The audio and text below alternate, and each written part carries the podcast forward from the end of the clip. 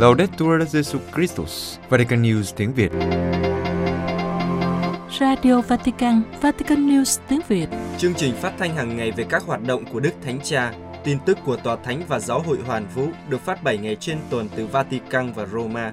Kính mời quý vị nghe chương trình phát thanh hôm nay thứ ba ngày 8 tháng 11 gồm có Trước hết là bản tin Kế đến là mục nền kinh tế Francisco.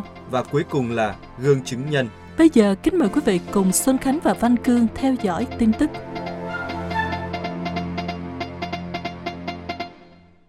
Đức Thánh Cha cảnh giác giáo hội công giáo Đức đừng đánh mất ý nghĩa tôn giáo của dân tộc.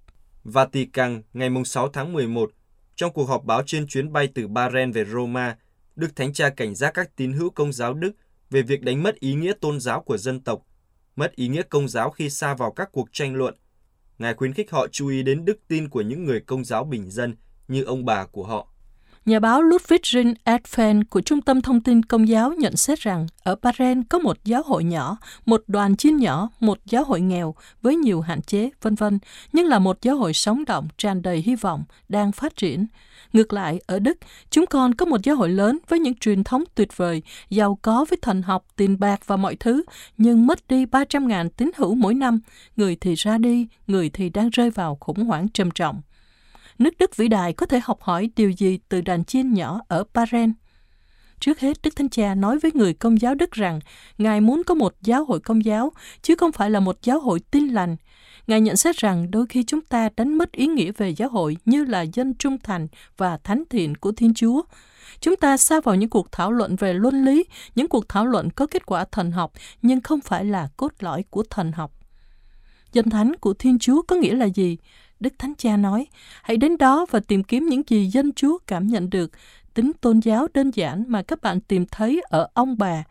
Tôi không nói đi lùi lại, không, nhưng hãy đi về cội nguồn cảm hứng, về cội nguồn. Đức Thánh Cha nhận xét, khi chúng ta còn non yếu, chúng ta hứa hẹn nhiều điều, nhưng khi trở nên vững mạnh, chúng ta xa vào những cuộc tranh luận. Nhưng chúng ta quên rằng nguồn gốc của tôn giáo chính là cuộc gặp gỡ với Chúa Giêsu hàng sống, và từ người chúng ta có được lòng can đảm của các tông đồ để đi đến những vùng ngoại biên cả về luân lý để giúp đỡ người dân. Lời chia sẻ chân thành và cũng là lời cảnh giác của Đức Thánh Cha. Nếu không có cuộc gặp gỡ với Chúa Giêsu Kitô, sẽ có một thứ luân lý giả dạng Kitô giáo. Đức Thánh Cha kêu gọi tiếp tục đấu tranh vì quyền của nữ giới. Vatican cũng trong cuộc họp báo trên chuyến bay từ Bahrain về Roma, Đức Thánh Cha nói rằng cuộc đấu tranh cho các quyền cơ bản của phụ nữ sẽ vẫn tiếp tục bao lâu còn những nơi trên thế giới, trong đó phụ nữ không được xem là bình đẳng với nam giới. Cần phải tiếp tục cuộc đấu tranh cho các quyền, sự bình đẳng và cơ hội của phụ nữ vì lợi ích của xã hội. Trả lời câu hỏi của ký giả Carol Glass của hãng thông tấn Hoa Kỳ về quyền và phẩm giá của phụ nữ, Đức Thánh Cha cho biết, Ngài đã nghe hai nhận xét về phụ nữ là đồ dùng được xài một lần hoặc là chủng loại được bảo vệ. Và Ngài than phiền rằng sự bình đẳng giữa nam và nữ vẫn chưa được tìm thấy trên khắp hoàn cầu và có những trường hợp như thế này. Đó là phụ nữ là công dân hạng 2 hoặc kém hơn. Do đó Ngài kêu gọi, chúng ta phải tiếp tục chiến đấu vì điều đó, bởi vì phụ nữ là một món quà. Thiên Chúa đã không tạo ra con người và sau đó cho anh ta một con chó nhỏ để làm thú cưng. Đức Thánh Cha nhận định rằng lời của Thánh Phaolô về tương quan giữa người nam và người nữ ngày nay có vẻ lỗi thời, nhưng vào thời đó là một cách mạng. Đức Thánh Cha nói, người nam phải chăm sóc người nữ như chính thân thể của mình, và tất cả các quyền của phụ nữ đều xuất phát từ sự bình đẳng này. Một xã hội không thể trao cho người phụ nữ vị trí của họ thì không thể tiến triển. Đức Thánh Cha khen ngợi cách phụ nữ giải quyết vấn đề và nói rằng nó không kém hơn nhưng bổ sung cho cách của nam giới. Ngài khuyến khích phụ nữ và nam giới cùng hoạt động chung vì công ích. Mới đây, Đức Thánh Cha đã bổ nhiệm một nữ tu làm phó thống đốc thành Vatican và năm nữ giáo dân vào Hội đồng Kinh tế của Vatican. Ngài gọi đây là một cuộc cách mạng vì phụ nữ biết cách tìm đúng đường, biết cách tiến bước. Ngài còn nói rằng ở Vatican, mỗi khi một phụ nữ đến làm một công việc ở Vatican, mọi thứ trở nên tốt hơn. Đức Thánh Cha khẳng định rằng phụ nữ không cần phải trở nên giống như nam giới. Họ là phụ nữ, chúng ta cần họ. Và một xã hội xóa bỏ phụ nữ khỏi cuộc sống công cộng là một xã hội tự làm nghèo chính mình. Đức Thánh Cha kết thúc câu trả lời với lời mời gọi. Hãy đấu tranh không chỉ vì quyền lợi, mà bởi vì chúng ta cần có những phụ nữ trong xã hội để giúp chúng ta thay đổi. Việc cấm các hang đá Giáng sinh tại các cơ sở công cộng ở Mexico là cuộc tấn công tự do tôn giáo. Mexico, trước khi Tòa án tối cao của Mexico ra phán quyết về vụ kiện phản đối việc trang trí cảnh Giáng sinh tại các cơ sở công cộng, Tổ chức Mặt trận Quốc gia vì Gia đình lên án rằng việc cấm các cảnh Chúa Giáng sinh ở những nơi công cộng là một sự vô lý hết sức và một cuộc tấn công quanh co đối với tự do tôn giáo.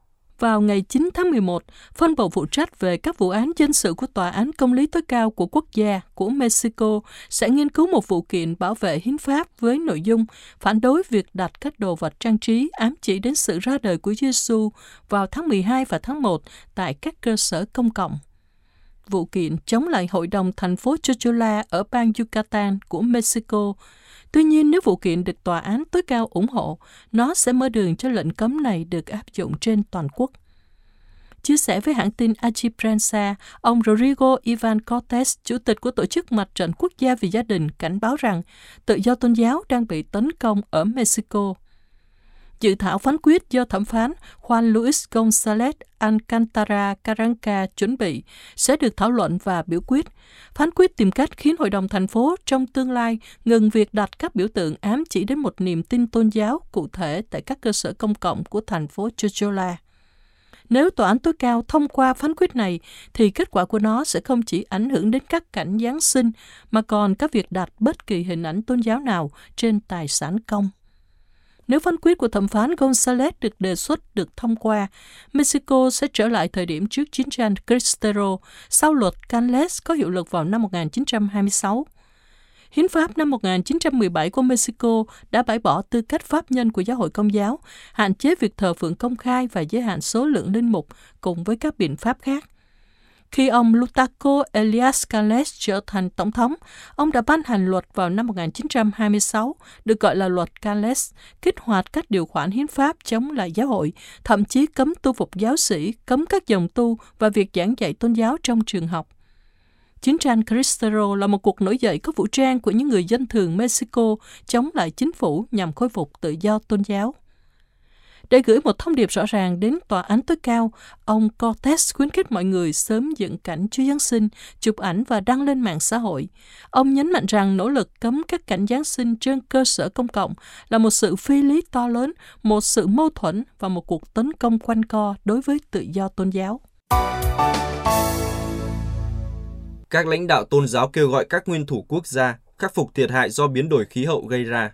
Ai Cập, Cơ quan cứu trợ Công giáo Hoa Kỳ, Tổ chức Bác ái của Giáo hội Công giáo Hoa Kỳ và các tổ chức tôn giáo khác kêu gọi các nguyên thủ quốc gia và giới giàu có đang tham dự hội nghị thượng đỉnh của Liên Hiệp Quốc về biến đổi khí hậu tại Ai Cập từ ngày 6 đến 8 tháng 11, khắc phục những mất mát và thiệt hại do biến đổi khí hậu gây ra. Bà Arisol Opasoje, một chuyên gia chính sách và lập pháp của Cơ quan Cứu trợ Công giáo Hoa Kỳ nói, Giáo hội có vai trò quan trọng trong hội nghị thượng đỉnh đảm bảo các tham dự viên nghe tiếng nói của những người họ phục vụ, những người bị ảnh hưởng trực tiếp bởi biến đổi khí hậu và quan điểm của những người bị ảnh hưởng được đưa vào quá trình ra quyết định chính. Bà lưu ý rằng, những người giàu có nhất thế giới, đa số ở Bắc bán cầu, phải chịu trách nhiệm chính về lượng khí thải gây hiệu ứng nhà kính toàn cầu đang làm nóng hành tinh. Trong khi những người bị ảnh hưởng nhiều nhất bởi lượng khí thải này là những người sống ở Nam bán cầu. Vào tháng 12 năm ngoái, cơ sở dữ liệu về bất bình đẳng thế giới đã cho biết 10% dân số giàu nhất tạo ra một nửa lượng khí thải toàn cầu. Vì thế, vai trò của cơ quan cứu trợ công giáo Hoa Kỳ tại hội nghị là đưa quan điểm địa phương vào cuộc họp. Cụ thể, Tổ chức Bác Ái của Giáo hội Công giáo Hoa Kỳ và các tổ chức khác sẽ thúc đẩy các quốc gia và những người giàu tham gia hội nghị phải đền bù cho mọi người về tổn thất và thiệt hại do biến đổi khí hậu gây ra. Chapao Iweta, thành viên của Hiệp hội các hội đồng giáo mục Đông Phi đang tham dự hội nghị nói rằng các vị lãnh đạo tôn giáo mong đợi các cam kết nghiêm túc và sự sẵn sàng từ chính phủ tại COP27 để giải quyết vấn đề biến đổi khí hậu. Một yêu cầu mà các vị lãnh đạo sẽ nêu ra là thực hiện quỹ khí hậu xanh để hỗ trợ các nỗ lực giảm nhẹ và thích ứng với khí hậu của các nước đang phát triển. Trong các năm gần đây, các quốc gia phát triển đã không thực hiện cam kết cung cấp cho quỹ 100 tỷ đô la mỗi năm cho quỹ này. Cha Ugueta tin tưởng mọi thứ sẽ khác tại hội nghị lần này bởi vì các quốc gia ở châu Phi đang đoàn kết để lên tiếng về biến đổi khí hậu. Cha nói, châu Phi là một trong những lục địa bị ảnh hưởng nhiều nhất bởi biến đổi khí hậu. Chúng tôi sẽ nỗ lực để những gì ảnh hưởng đến chúng tôi phải được giải quyết. Tổ chức Green Faith, một liên minh môi trường liên tôn, kêu gọi các chính phủ đẩy nhanh các cam kết tài chính, hướng tới việc tiếp cận phổ cập năng lượng tái tạo và chấm dứt ngay lập tức các dự án nhiên liệu hóa thạch mới ở châu Phi. Tổ chức cũng lên tiếng ủng hộ hiệp ước không phổ biến nhiên liệu hóa thạch, một sáng kiến được tán thành bởi 70 thành phố, trong đó có Kolkata, Los Angeles và London. 101 người đạt giải Nobel, 3.000 nhà khoa học, 1.750 tổ chức xã hội dân sự và 500 nhà lập pháp ở các châu lục. Sáng kiến này kêu gọi chấm dứt ngay lập tức các dự án nhiên liệu hóa thạch mới, loại bỏ công bằng sản xuất than, dầu và khí đốt hiện có và cam kết quảng đại về một quá trình chuyển đổi công bằng cho các quốc gia, cộng đồng và người lao động bị ảnh hưởng bởi khí hậu. Giáo hội Nhật Bản tiếp tục kêu gọi bỏ án tử hình. Tokyo, các giám mục Nhật Bản tiếp tục kêu gọi chính phủ bỏ án tử hình vì cho rằng mạng sống của mỗi người quý giá và dù tội lỗi của một người có nghiêm trọng đến đâu thì phẩm giá của người đó không bao giờ bị suy giảm. Hơn nữa, cần phải tin tưởng vào khả năng hoán cải dù rất khó, nhưng không bao giờ là không thể. Trong số 38 quốc gia của Tổ chức Hợp tác và Phát triển Kinh tế, chỉ có Hoa Kỳ, Hàn Quốc và Nhật Bản vẫn giữ án tử hình trong hệ thống hình phạt. Bộ luật hình sự Nhật Bản quy định hình phạt tử hình được áp dụng bằng cách treo cổ, và lần cuối cùng diễn ra ở Tokyo vào ngày 26 tháng 7 vừa qua. Tổng số người bị thi hành án tử từ năm 2020 đến ngày 26 tháng 7 năm nay là 98 người. Hiện tại có 107 tử tù trong 7 trại giam đặc biệt rải rác khắp Nhật Bản. Thực tế, Hoa Kỳ đã quyết định lệnh tạm hoãn thi hành án tử ở các bang nơi án vẫn hiệu lực, trong khi ở Hàn Quốc từ năm 1997 không còn thi hành hình phạt này nữa. Trong hai tài liệu được Ủy ban Công lý và Hòa bình của Hội đồng Giám mục Nhật Bản công bố vào tháng 7 và tháng 10 năm nay và gửi đến chính quyền, các giám mục Nhật Bản đã bày tỏ quan điểm của Cộng đoàn Công giáo về án tử hình. Đức cha White Francis Berg, Chủ tịch Ủy ban Công lý và Hòa bình viết, dưới ánh sáng tin mừng do Chúa Giêsu mặc khải, giáo hội công giáo tin chắc rằng mạng sống của mỗi người là quý giá và dù tội lỗi của một người có nghiêm trọng đến đâu thì phẩm giá của người đó không bao giờ bị suy giảm.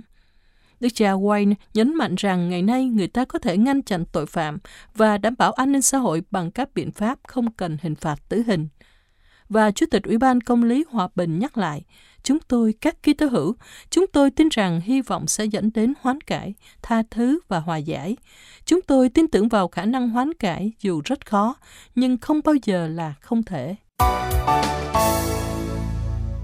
Đức Hồng Y của Sri Lanka phê bình dự thảo hiến pháp mới Colombo, Đức Hồng Y Malcolm Ranjit, Tổng giám mục Colombia ở Sri Lanka, phê bình dự thảo hiến pháp do Tổng thống Gotabaya Rajapaksa khởi xướng vì các điều luật tập trung trừng phạt những người chỉ trích chính phủ.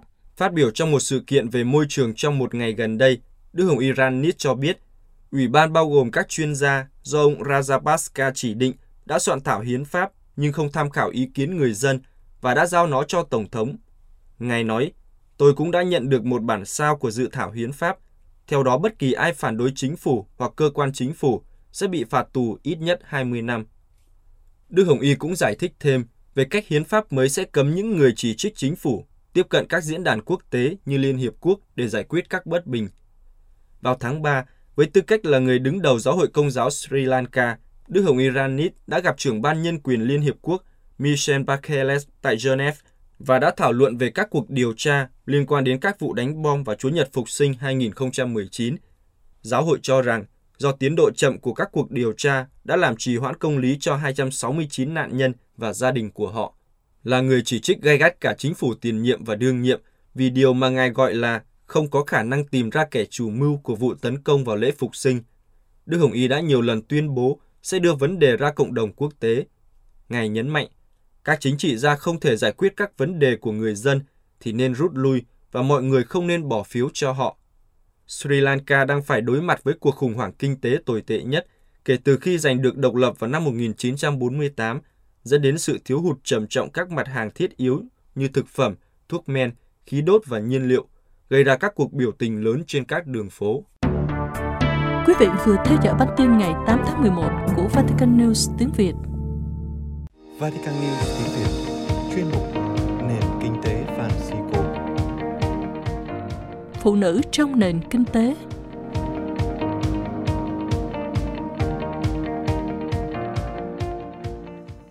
Các bạn thân mến, với số tuần vừa rồi á, hẳn các bạn có còn nhớ chúng ta nhắc đến vai trò của người trẻ trong nền kinh tế Francisco không? Để nhắc lại về cũ xíu nha. Tuần vừa rồi á, thầy có dạy cho mình 12 làng của nền kinh tế Francisco đó. Các làng này á, là những dấn thân cụ thể cho người trẻ trong nền kinh tế. À, mình nhớ là tuần này mình sẽ học về cái bài phụ nữ trong nền kinh tế Francisco đó. Chúc mừng bạn trẻ nhé. Trở lại sau một tuần nhưng mà vẫn tóm bài xuất sắc như cũ ha. Vậy thì chắc không cần hỏi bài nữa đâu ha. Nhưng mà hình như tuần trước Tuyền có bày tỏ khao khát là gia nhập làng có tên là phụ nữ trong nền kinh tế đúng không? Nãy con mới vừa nói với thầy đó. Nhớ À. mỗi cái tên bài này thôi tại vì nhà chỉ coi bài này thôi. Thầy không biết đó chứ. Con về nhà con cũng tìm hiểu ờ, hồ sơ thủ tục để đăng ký hộ khẩu tạm trú ở đây rồi đó. Nếu mà được thì đăng ký ờ, thường trú luôn á. Tức là làm cư dân chính hiệu luôn á. Đúng rồi. Con cũng đang mong vô cái làng nó thử lắm luôn á. Nghe thầy giới thiệu, nghe hấp dẫn quá mà. Nhưng mà thầy ơi, đây có trưởng làng già làng gì không? Không biết có có già làng hay không ta? Chứ bởi vì người già nhất trong làng này là 35 tuổi. Thế có được gọi là già làng không? à, cụ thể là hình như là làng này là có khoảng 150 bạn trẻ và các doanh nhân, các nhà hoạch định chính sách và các nông dân rồi những người kiến tạo sự thay đổi đến từ hơn 40 quốc gia lận á. À, vậy thì chắc phải gọi là trẻ làng chứ không phải là già làng nữa hả thầy? Vậy trẻ làng ở đây là ai vậy thầy? Trẻ làng là bạn Olena Komisarenko người Ukraine và thư ký của trẻ làng là bạn Barbara Magi người Ý đó. Chà, làng này có vẻ đông đảo phong phú quá thầy ha. Cho con gặp ừm, trẻ làng miếng đi thầy. Thầy cũng đang liên lạc với trẻ làng đây. Mà thời gian này à, trẻ làng hơi bận á nên hy vọng có thể gặp được bạn ấy trong những số kế tiếp. Vậy khi đăng ký hộ khẩu thường trú rồi thì suy nghĩ gì về ngôi làng này ha? Nghĩ thì cũng chưa nghĩ. Mà nãy giờ con nghe thầy nói con thấy thấy nhiều thứ lắm thầy. Nghe vậy thấy gì á? Thấy nhiều người đó thầy. con nghĩ về thân phận người phụ nữ à. Nghĩ về những người mẹ nè, những người chị nè. Nghĩ về chính bản thân mình nữa thầy. Ai, quanh năm buôn bán ở mom sông, nuôi đủ năm con với một chồng, lặn lội thân cò khi quảng nắng, eo xèo mặt nước buổi đò đông. Ai, đúng là thân phận phụ nữ mà, không biết ở các quốc gia khác có vất vả như vậy không? Chứ cái này là thân phận phụ nữ người Việt Nam đó, thời xưa mà thời nay chắc cũng gần gần giống như vậy. Thầy thấy cái đúng không thầy? Trời ơi thảm quá. Để xem cái nào thảm hơn này. Đường xưa lỗi cũ, có em tôi, tóc xanh bay mơ màng. Đường chiều dịu nắng, bóng em đi, áo nâu in đường trăng. Đường xưa lỗi cũ, có mẹ tôi, rưng rưng trong hôn hoàng. Lòng già thương nhớ, nhớ đến tôi, lom khom đi tìm con. Thôi thôi thôi thầy ơi đủ rồi đủ rồi thầy ơi. Con thấy cái bài thơ của con này thê thảm lắm rồi. Thầy đừng hát thêm nữa Con còn thê thảm hơn nữa đó. Đợt này chắc hình như là mới đi thỉnh ờ, anh Huy với Trần Đỉnh về hay sao mà cao, cao hứng vậy không biết nữa. Đúng là phụ nữ nhạy cảm quá ha. Biết hết mọi sự hay sao á. Thôi thầy ơi trở về bài học đi thầy. Coi chừng hoàng hôn đâu không thấy mà làm tới hoàng hôn chưa xong nữa. Nhưng mà thầy thấy có đúng không? Thân phận người phụ nữ ở đâu cũng vậy Lúc nào cũng thiệt thòi hết Mà thầy có biết lý do làm sao không Ừ thì thầy thấy không chỉ trong văn chương mà thôi nhưng mà thực tế thì sự tham gia của phụ nữ vào môi trường kinh doanh hay là thị trường lao động và đời sống xã hội đó thì thường bị cản trở bởi những lối suy nghĩ mặc định này hay là các chuẩn mực xã hội hay là các thành kiến về ý thức thầy nghĩ đó là nguyên nhân đầu tiên đó Nhưng mà con thấy người phụ nữ đâu có cơ hội để nhận ra hay là thoát khỏi mấy cái thành kiến này đâu. Hơn nữa là tại đâu có mấy cái khóa học hay là cơ hội để tiếp cận đâu thầy. Ừ đúng rồi đó bình thường thì những người phụ nữ thiếu cơ hội để tiếp cận các khóa học về định hướng kinh tế xã hội này nên dần dà sự bất bình đẳng ngày càng gia tăng và vì thế người phụ nữ càng ngày càng nản lòng nữa Ừm, nhưng mà con thấy với cái sự phát triển của nền kinh tế hiện nay á, thì vai trò của người phụ nữ cũng được gia tăng mà thầy. Dĩ nhiên rồi, nhưng mà chúng ta đang đề cập đến khía cạnh kinh tế tổng quát đấy Tuyền. Thậm chí nếu các giá trị và hiểu biết về mặt kinh tế được hình thành ngay từ khi còn nhỏ hoặc trong môi trường học đường đi nữa thì những kiến thức về bất bình đẳng về mặt kinh tế dưới ánh sáng của giáo huấn xã hội của giáo hội công giáo cũng rất ít được nghe biết đúng không? Ừ. Vấn đề là làm sao để xây dựng một nền kinh tế bén rễ trong tình yêu đó. Và phụ nữ phải là một trong những thành phần được hưởng ích lợi từ một nền kinh tế như thế. Nói thật với thầy á, đây là lần đầu tiên con được nghe về cái chuyện mà bất bình đẳng về kinh tế liên quan đến phụ nữ mà còn được đặt dưới ánh sáng của giáo huấn, của giáo hội đó thầy. Vậy à, ngôi làng phụ nữ trong nền kinh tế đã có những kế hoạch để thực hiện những bước nào rồi hả thầy? Cái này chắc từ từ để gặp trẻ làng rồi à, thư ký của trẻ làng thì chúng ta mới có được câu trả lời chính xác đó. Nhưng mà theo như thầy biết đó, thì hiện tại đã tạo ra một số cái nhãn để chứng nhận cho các công ty mà tuân thủ cái tính minh bạch và cam kết hướng tới bình đẳng giới về lương hoặc là bình đẳng giới về nghỉ phép. À, làng đã kêu gọi được một số công ty này và có cả những công ty lớn tham gia vào chương trình này rồi đó. Hay quá thầy ơi! Còn mấy khóa học về kinh tế nè, rồi huấn luyện về giáo huấn xã hội công giáo, việc thăng tiến tiền lương, thu nhập cho người phụ nữ nữa thầy. Mấy khóa học đó thì thế nào thầy? choáng váng luôn. Bạn trẻ hôm nay không những hiểu bài mà còn có sự phản biện cũng như đặt vấn đề quá tốt nữa chứ. Vậy để trả lời cho câu hỏi à, À, từ câu hỏi từ này từ đã thầy để con tóm bài cái đã chứ.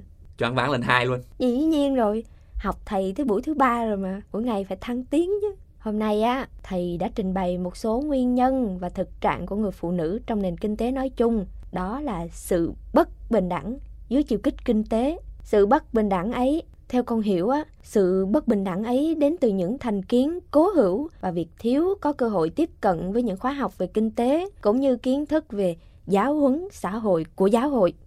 Choáng váng toàn tập luôn. Thôi, vậy để có một cái nhìn đậm đà và sâu xa hơn về ngôi làng này, chúng ta sẽ tiếp tục trở lại với ngôi làng phụ nữ trong nền kinh tế và hẹn quý thính giả vào tuần sau nhé. Chuyên mục Nền Kinh tế Francisco mong muốn là không gian gặp gỡ, trao đổi về một nền kinh tế mới, một nền kinh tế tôn trọng sự sống, yêu mến con người và môi sinh. Các bạn có thể cộng tác bằng cách gửi những câu hỏi, thắc mắc, trăn trở hoặc chia sẻ góp ý cho chương trình qua email nền kinh tế Francisco gmail.com hoặc nhắn tin cho chúng mình qua trang Facebook Vatican News tiếng Việt hoặc để lại dòng comment trên YouTube nhé. Hẹn gặp lại các bạn vào thứ ba tuần tới. Xin chào và hẹn gặp lại.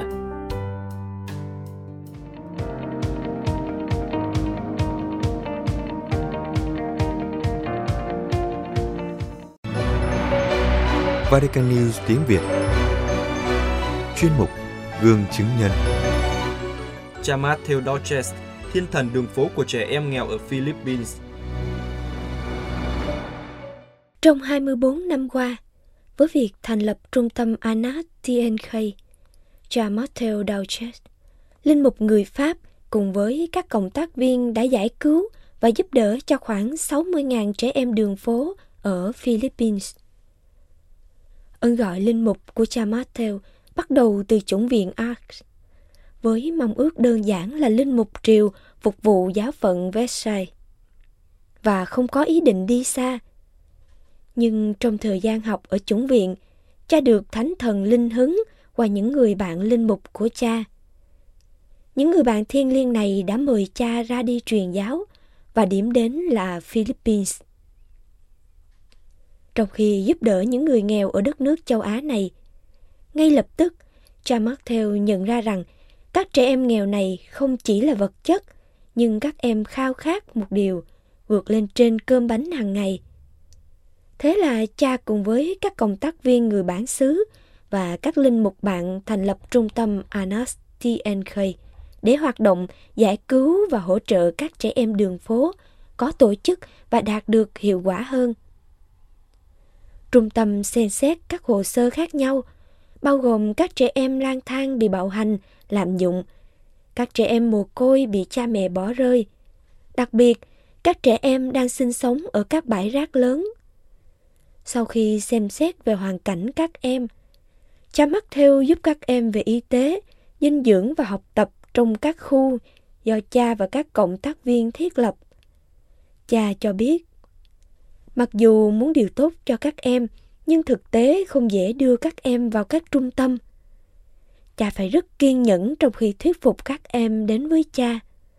Một khi đã chịu đến trung tâm, các nhân viên còn phải tiếp tục kiên nhẫn trong việc lấy lại niềm tin vào con người và vào cuộc sống nơi các em. Vì thường, các em bị người lớn phản bội, hoàn toàn thất vọng, bị lạm dụng. Với người lớn, các em bị coi là đồ vật, có thể sử dụng theo ý muốn của họ. Trong những trường hợp này, các nhà giáo dục phải hiện diện thường xuyên với các em trên đường phố để dần dần cảm hóa các em. Đây là một sự đặt cược của hy vọng để các em ý thức rằng mình là duy nhất, có phẩm giá như mọi người khác trên thế giới này. Để làm được điều này, theo cha Matthew, một điều không thể thiếu đó là đời sống cầu nguyện. Cha tổ chức cho các em những lần cầu nguyện vào buổi tối. Cha nói, chính trong cầu nguyện, Chúa có cơ hội hành động. Những điều kỳ diệu đã xảy ra, các em đã thể hiện những niềm vui đích thực, đó là sự tha thứ, tìm lại được nụ cười. Tự sức mình tôi không thể làm được những điều này. Tôi biết đây là một màu nhiệm giữa Chúa và các em.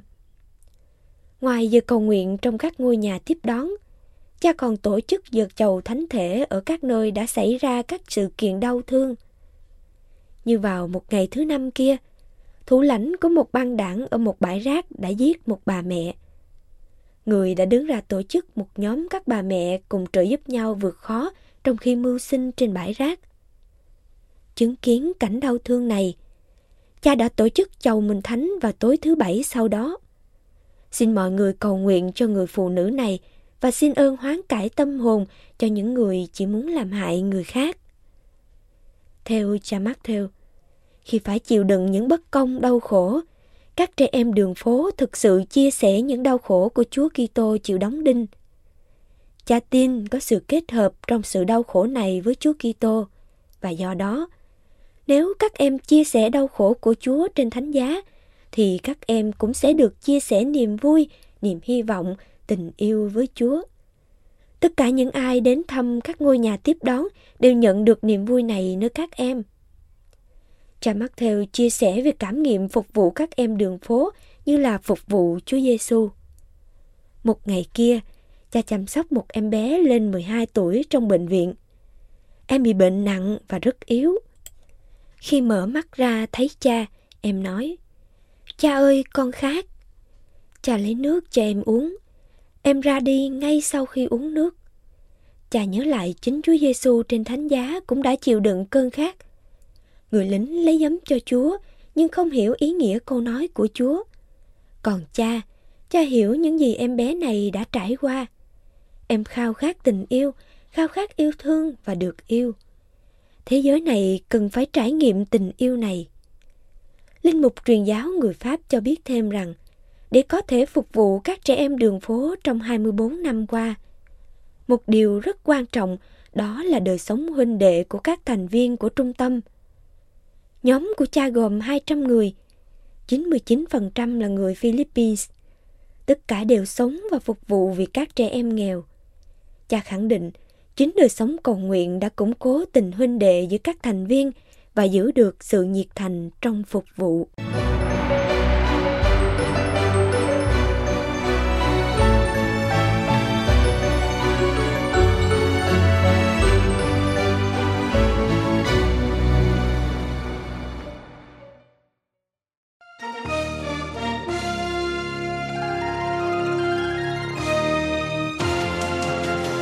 Cảm ơn quý vị đã chú ý lắng nghe chương trình Radio Vatican của Vatican News tiếng Việt.